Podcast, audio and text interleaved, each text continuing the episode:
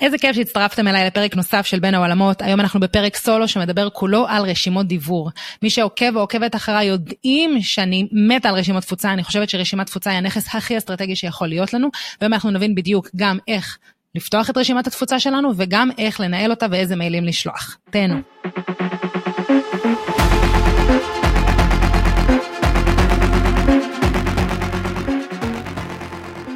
ברוכים הבאים והבאות לפרק נוסף של בין העולמות. אני קרן רייטלר, סטורי טלרית ושותפה שיווקית לארגונים ועסקים, וכחלק מהעבודה שלי אני מזקקת מסרים, כותבת סיפורי מותג ומתרגמת אותם לנכסים דיגיטליים. בין העולמות הוא פודקאסט שמבקש להביא רעיונות חדשניים לשיווק ועולמות התוכן שמתחברים אליו, יחד עם המרואיינים והמרואיינות שלי. אני מביאה קול חדשני ודרכי חשיבה שיעזרו לאנש, לאנשי שיווק וארגונים להצליח במאמצי השיווק שלהם. וכמו שאמרתי קודם, היום אנחנו בפרק שכולו רשימות תפוצה. עכשיו אני אתחיל ממשהו שהוא קצת, אה, אני שומעת אותו הרבה, שרשימת תפוצה זה משהו שהוא נורא נורא מפחיד. כי אנחנו למעשה צריכים להיות אקטיביים, אנחנו צריכים לתת משהו, מישהו צריך להירשם, מדובר במשהו שהוא נתפס אצלנו כקצת מורכב, אולי אפילו מאיים, ורוב האנשים שמתייעצים איתי אומרים לי את הדבר הבא, אני לא חושבת שאני שם.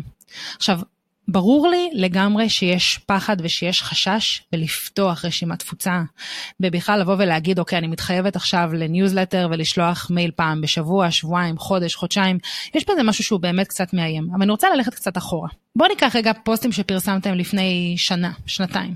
קיבלתם עליהם 100, 200 לייקים. היום אותו פוסט יקבל בערך 20 לייקים.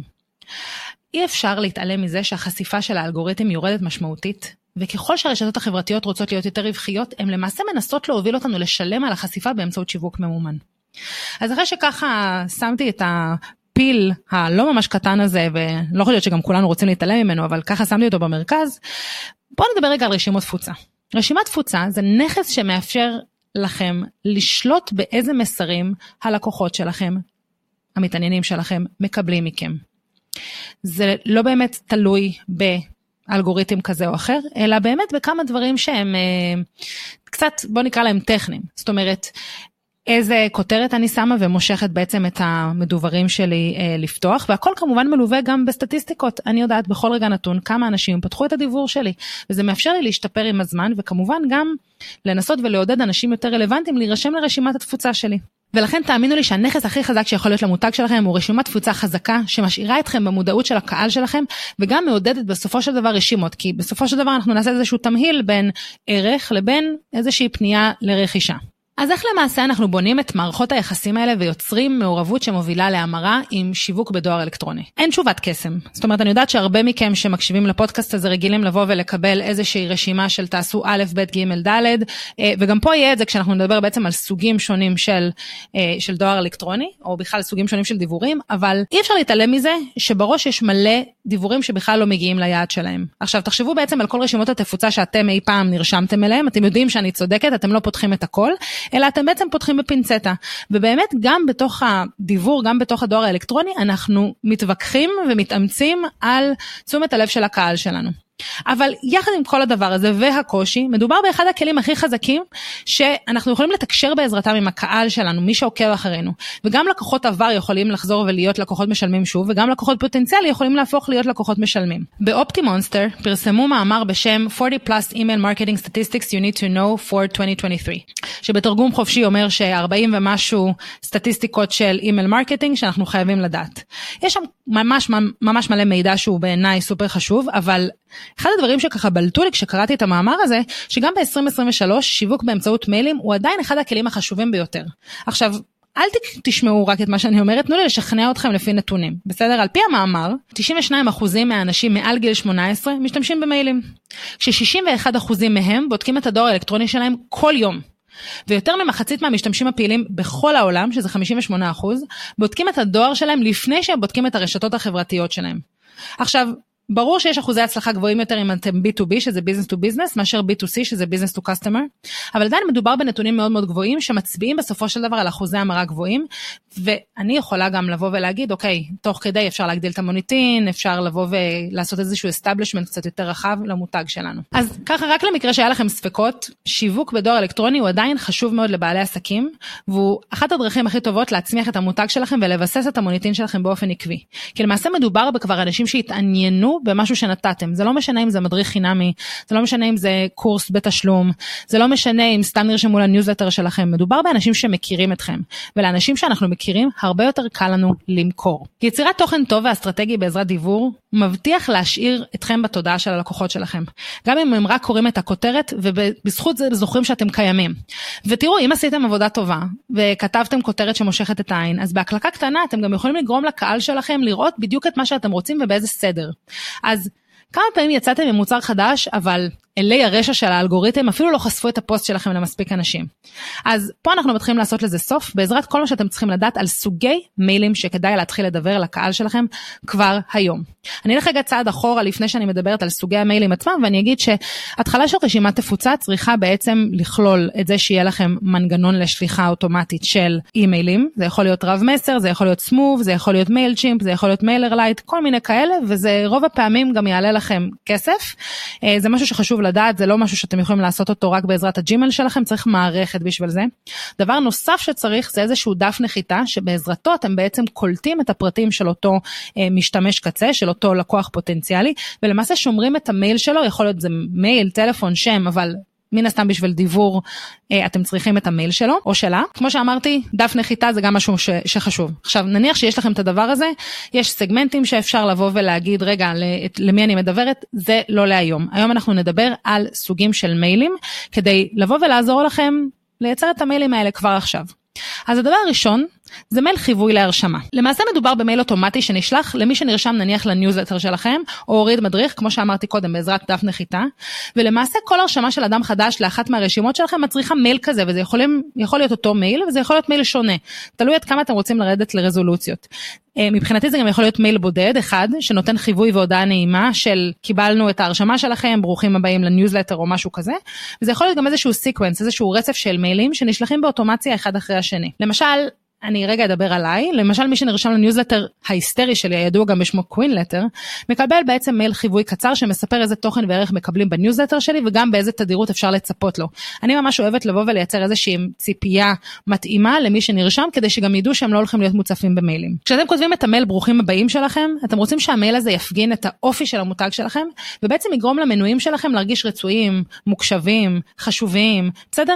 מתוך ההיכרות שלכם עם הקהל תנסו להבין מה חשוב שיהיה במייל הזה. אחרי הרשמה למדריך או מתנה בחינם, אני הייתי ממליצה ליצור איזושהי אוטומציה של סדרת מיילים, שהמטרה שלהם היא בעצם להכיר את המותג שלכם יותר לעומק. שימו לב, אני רגע יוצאת רגע מהניוזלטר ששם מקבלים מן הסתם רק את המייל ברוך הבא ואז פשוט מקבלים את הניוזלטר הקבוע. בהרשמה למדריך או מתנה בחינם, אני הייתי ממליצה לייצר איזושהי אוטומציה של סדרת מיילים, שהמטרה שלהם היא בעצם להכיר את המותג שלכם יותר. אני יוצאת מתוך נקודת הנחה שמי שכבר נרשם לניוזלטר שלכם, היה שם משהו שעניין אותו, הוא כבר מכיר אתכם, הוא רוצה לקבל מכם עוד מיילים והוא מבין שיש כאן איזשהו ערך.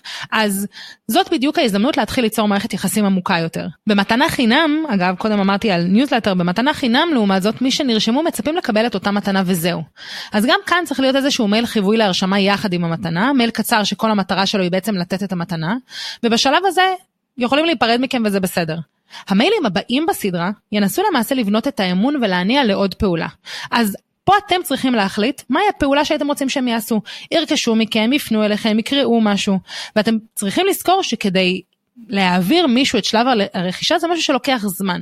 אז ההמלצה שלי היא כמובן לשלוח מייל היכרות של מי אתם, כי למרות שנרשמו לקחת מכם מתנה חינמית, לא כולם יודעים מי אתם, כולם בעצם רוצים לדעת what's in it for them, מה, מה, אני מה יוצא לי מזה. אז אל תחשבו לשלוח מייל היכרות של מי אתם כדי להתחיל ולהעמיק את מערכת היחסים הזאת.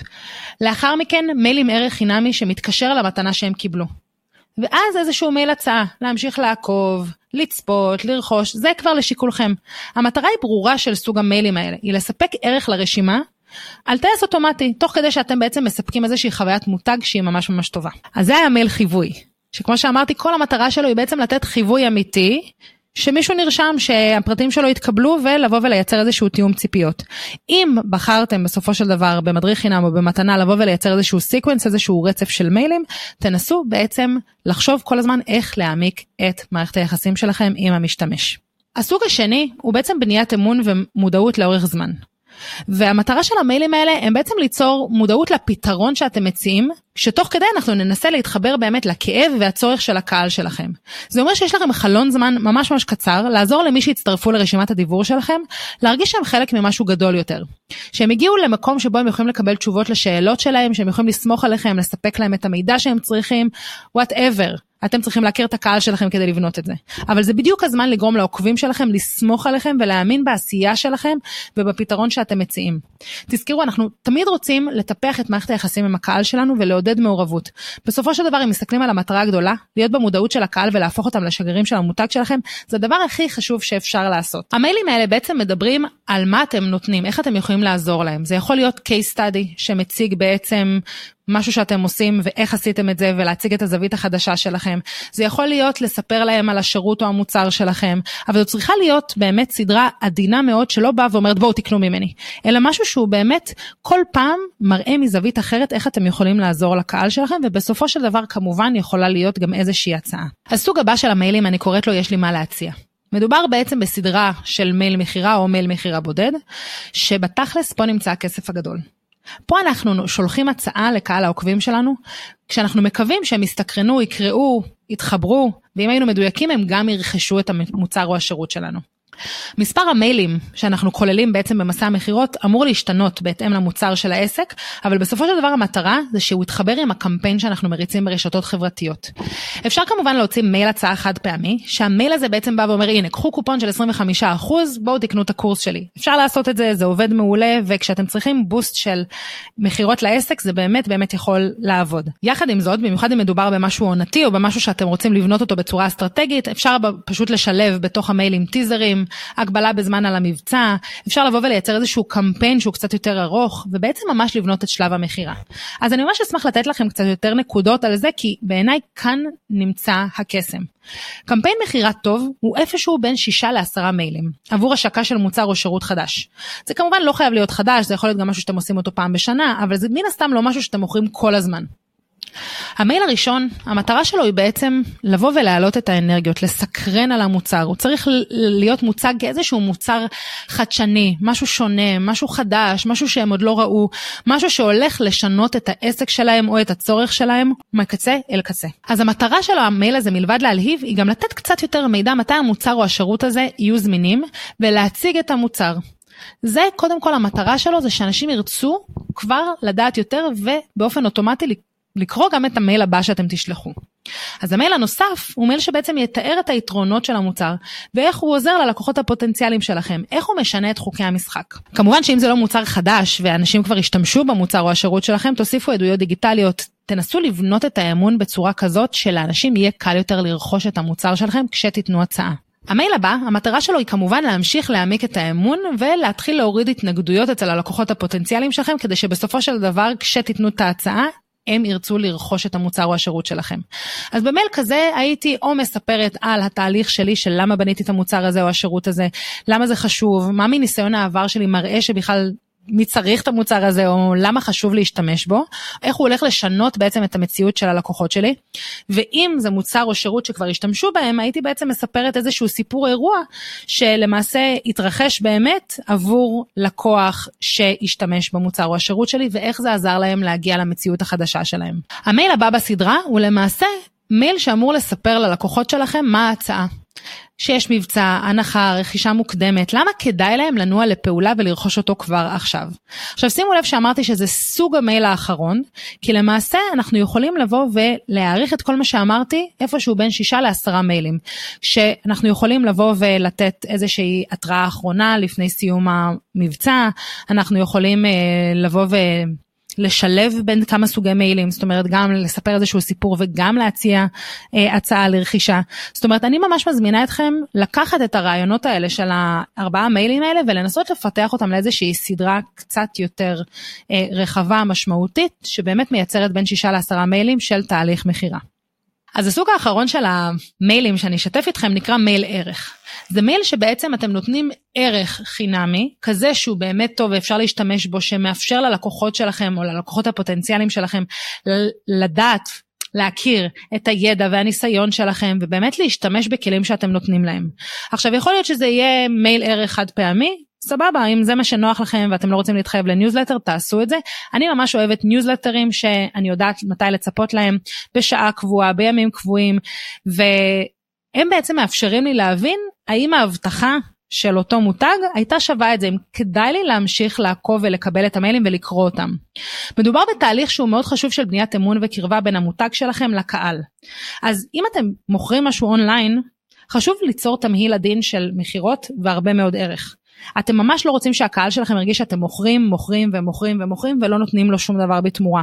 בכלל, ליצור מערכת יחסים עם הקהל שלכם זה לא משהו שהוא פשוט. זה גם לא משהו שאנחנו אומרים, טוב, אני יעני מייצרת עכשיו איזשהו ערך עם הקהל של איזושהי מערכת יחסים עם הקהל שלי. מערכת יחסים היא לא משהו שאפשר לרמות אותה. צריך שיהיה לכם באמת אכפת ושאתם באמת רוצים לתת כלים אמיתיים כדי שהקהל שלכם יתפתח.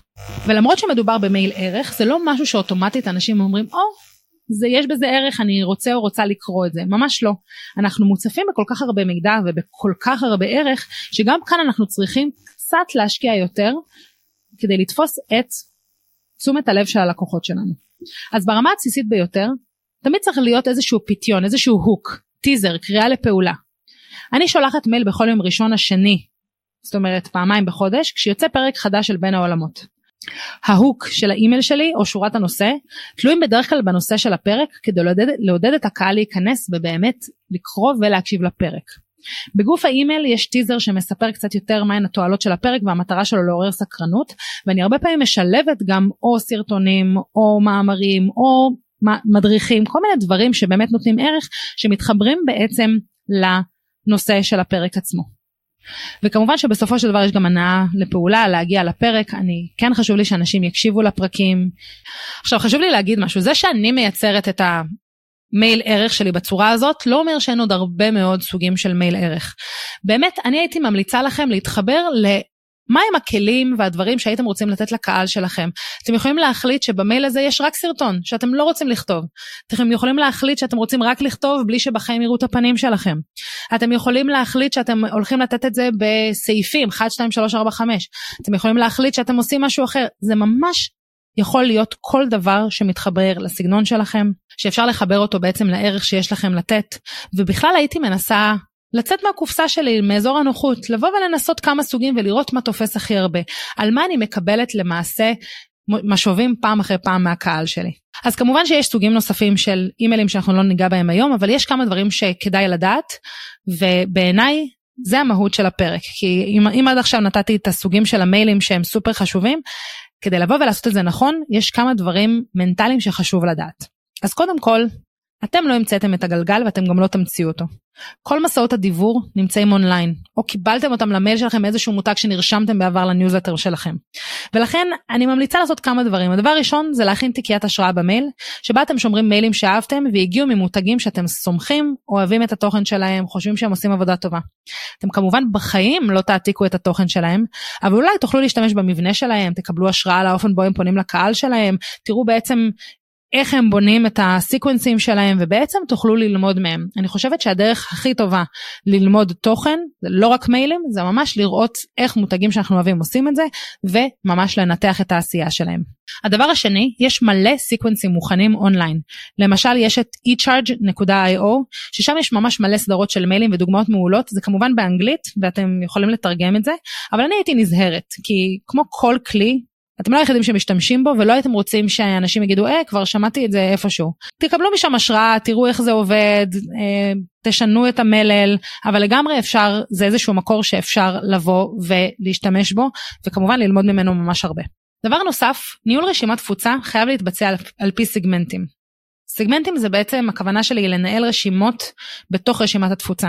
ככה אנחנו נדע למה כל בן אדם מתעניין ותוכלו לדבר להם רק את המידע שמתאים להם. אני יודעת שזה קצת מסובך אני רגע אנסה לתת דוגמה. נניח שאתם מאמני כושר ויש לכם קורס אימון לנשים אחרי לידה וקורס אימון להייטקיסטים. מדובר בשני קהלים שהם שונים עם צרכים מאוד מאוד שונים. אז נניח שפרסמתם בעבר ערך חינמי גם לנשים אחרי לידה וגם להייטקיסטים ואנשים עסוקים. בסדר? את הניוזלטר שלכם אין בעיה שתשלחו לכולם. אבל יכול להיות שאת הקורס אימון לאנשים עסוקים תרצו להציע לכולם, כי גם נשים הם אנשים עסוקים ואימון להייטקיסטים יכול לעבוד להם, אבל כשתרצו לדבר להרשמה לקורס לאנשים אחרי לידה, אתם תרצו לדבר אך ורק לנשים שהתעניינו בקורס הספציפי הזה. אתם ממש לא תרצו לבוא ולשלוח את זה לכל הרשימת תפוצה שלכם, ש, שחלק לא מבוטל ממנה כנראה גם תהיה גברים, ואז בעצם יגידו רגע, התוכן ממש לא רלוונטי, ויעשו לכם unfollow, unsubscribe. ולכן אני ממש מציעה לנסות לחלק לכמה סיגמנטים, כדי ש... שאתם תדעו שאם יש לכם איזושהי הצעה שלא מתאימה לכולם, תוכלו לדבר אך ורק למי שזה רלוונטי. והטיפ הכי חשוב שיש לי לתת זה באמת העיקר שתתחילו. זה לא חייב להיות מושלם. אתם יכולים ללמוד תוך כדי הדרך, אבל תתחילו לדבר לקהל שלכם. זאת הדרך הטובה ביותר להתחיל לייצר את האמון הזה, והקשר עם הקהל לאורך זמן ללא תלות במדיות חברתיות, שכמו שאמרתי קודם, אנחנו חייבים להתחיל לייצר עוד ועוד מקומות שיש לנו שליטה עליהם, שלא תלויים באלגוריתמים, שאנחנו בעצם שולטים במסע הלקוח. עכשיו אני יודעת שהפרק הזה היה קצת מורכב כי הוא באמת יש בו הרבה חלקים שהם טכניים אבל אני רוצה רגע לשתף משהו שהוא קשור לרשימת דיבור שלי. רשימת הדיבור שלי התחילה לקבל תאוצה כשאני יצרתי את האקדמיה של קליקר ממש בתחילת הקורונה. האקדמיה של קליקר הייתה איזשהו פרויקט שנועדה בעצם לתת לעסקים קטנים גישה להרצאות רלוונטיות כדי לבוא ולהעמיק את הכישורים שלהם אונליין. בסופו של דבר היו שם 58 הרצאות ולמעלה מ-4,000 יוניקים שנרשמו לרשימת התפוצה שלי. מאז הקורונה ועד היום, הסוג של מה שאני מציעה, של השירות שלי, השתנה לחלוטין, והרבה מהאנשים הם לא רלוונטיים. ולכן במקום לבוא ולהגיד, אוי, יש לי איקס אנשים שנמצאים ברשימת תפוצה שלי, איזה יופי, מה שלי חשוב זה לנסות ולהבין איך אני גורמת לכמה שיותר אנשים לפתוח את המיילים שלי. ככה אני יודעת אם המיילים שלי הם רלוונטיים. וזה גם משהו שחשוב לקחת אותו בחשבון. זאת אומרת, זה לא רק להגיע, אוקיי, יש לי 10,000, 20,000, 30,000 אנשים ברשימת התפוצה, אבל רק 2% פותחים את המיילים. זה לא עוזר לנו, אתם ממאיסים את המותג שלכם על אנשים אחרים. המטרה היא להיות במעקב ולהבין כמה אנשים למעשה קוראים את הניוזלטר שלכם או את המיילים שלכם, את מי אתם מעניינים, ולהתחיל לנפות את רשימת התפוצה. כן, שמעתם נכון. לא להשאיר אנשים, גם אם הם לא עשו unsubscribe, להשאיר אותם ברשימת התפוצה. אני יכולה להגיד שבאופן יזום, אני מחקתי כמעט 4,000 אנשים שנמצאים ברשימת התפוצה שלי, זה לא אותם אנשים בהכרח שנרשמו מה, מהאקדמיה של קליקר, אבל אנשים שבאופן סיסטמטי ראיתי שהם לא פותחים את המיילים שלי. ויש גם קמפיינים שנועדו בעצם לגרום לאנשים להישאר ברשימת התפוצה שלכם. אז זה כמובן משהו למתקדמים יותר כשיש לכם כבר רשימת תפוצה שהיא פועלת, שהיא אקטיבית, אבל זה מאוד מאוד חשוב לדעת, אנחנו רוצים שרשימת התפוצה שלנו תהיה כזאת שאנחנו יכולים לעשות לה מוניטיזציה, שאנחנו יכולים להרוויח ממנה כסף. גם אם לא מכולם, וגם אם זה בסדר אם יש אנשים שנמצאים ברשימת התפוצה שנים ומעולם לא קנו מכם, הם יכולים להפוך להיות שגרירים שלכם, או סתם להיות כאלה שתומכים במותג שלכם ובעשייה שלכם, אבל באופן כללי, רשימת תפוצה היא נכס מדהים כדי לבוא ולייצר מוניטיזציה ולהגדיל את המכירות שלכם. לכן אני ממליצה לעשות את זה בצורה שהיא חכמה. זהו להיום. זה היה הפרק על רשימות תפוצה ועל סגנונות של מיילים, מקווה שעזרתי. בכל אופן, אני יודעת שהפרק היה קצת טכני, אם יש לכם שאלות, אתם ממש מוזמנים ומוזמנות לפנות אליי. עד הפרק הבא, שיהיה לכם יום קסום, אתם הייתם על בין העולמות, להתראות.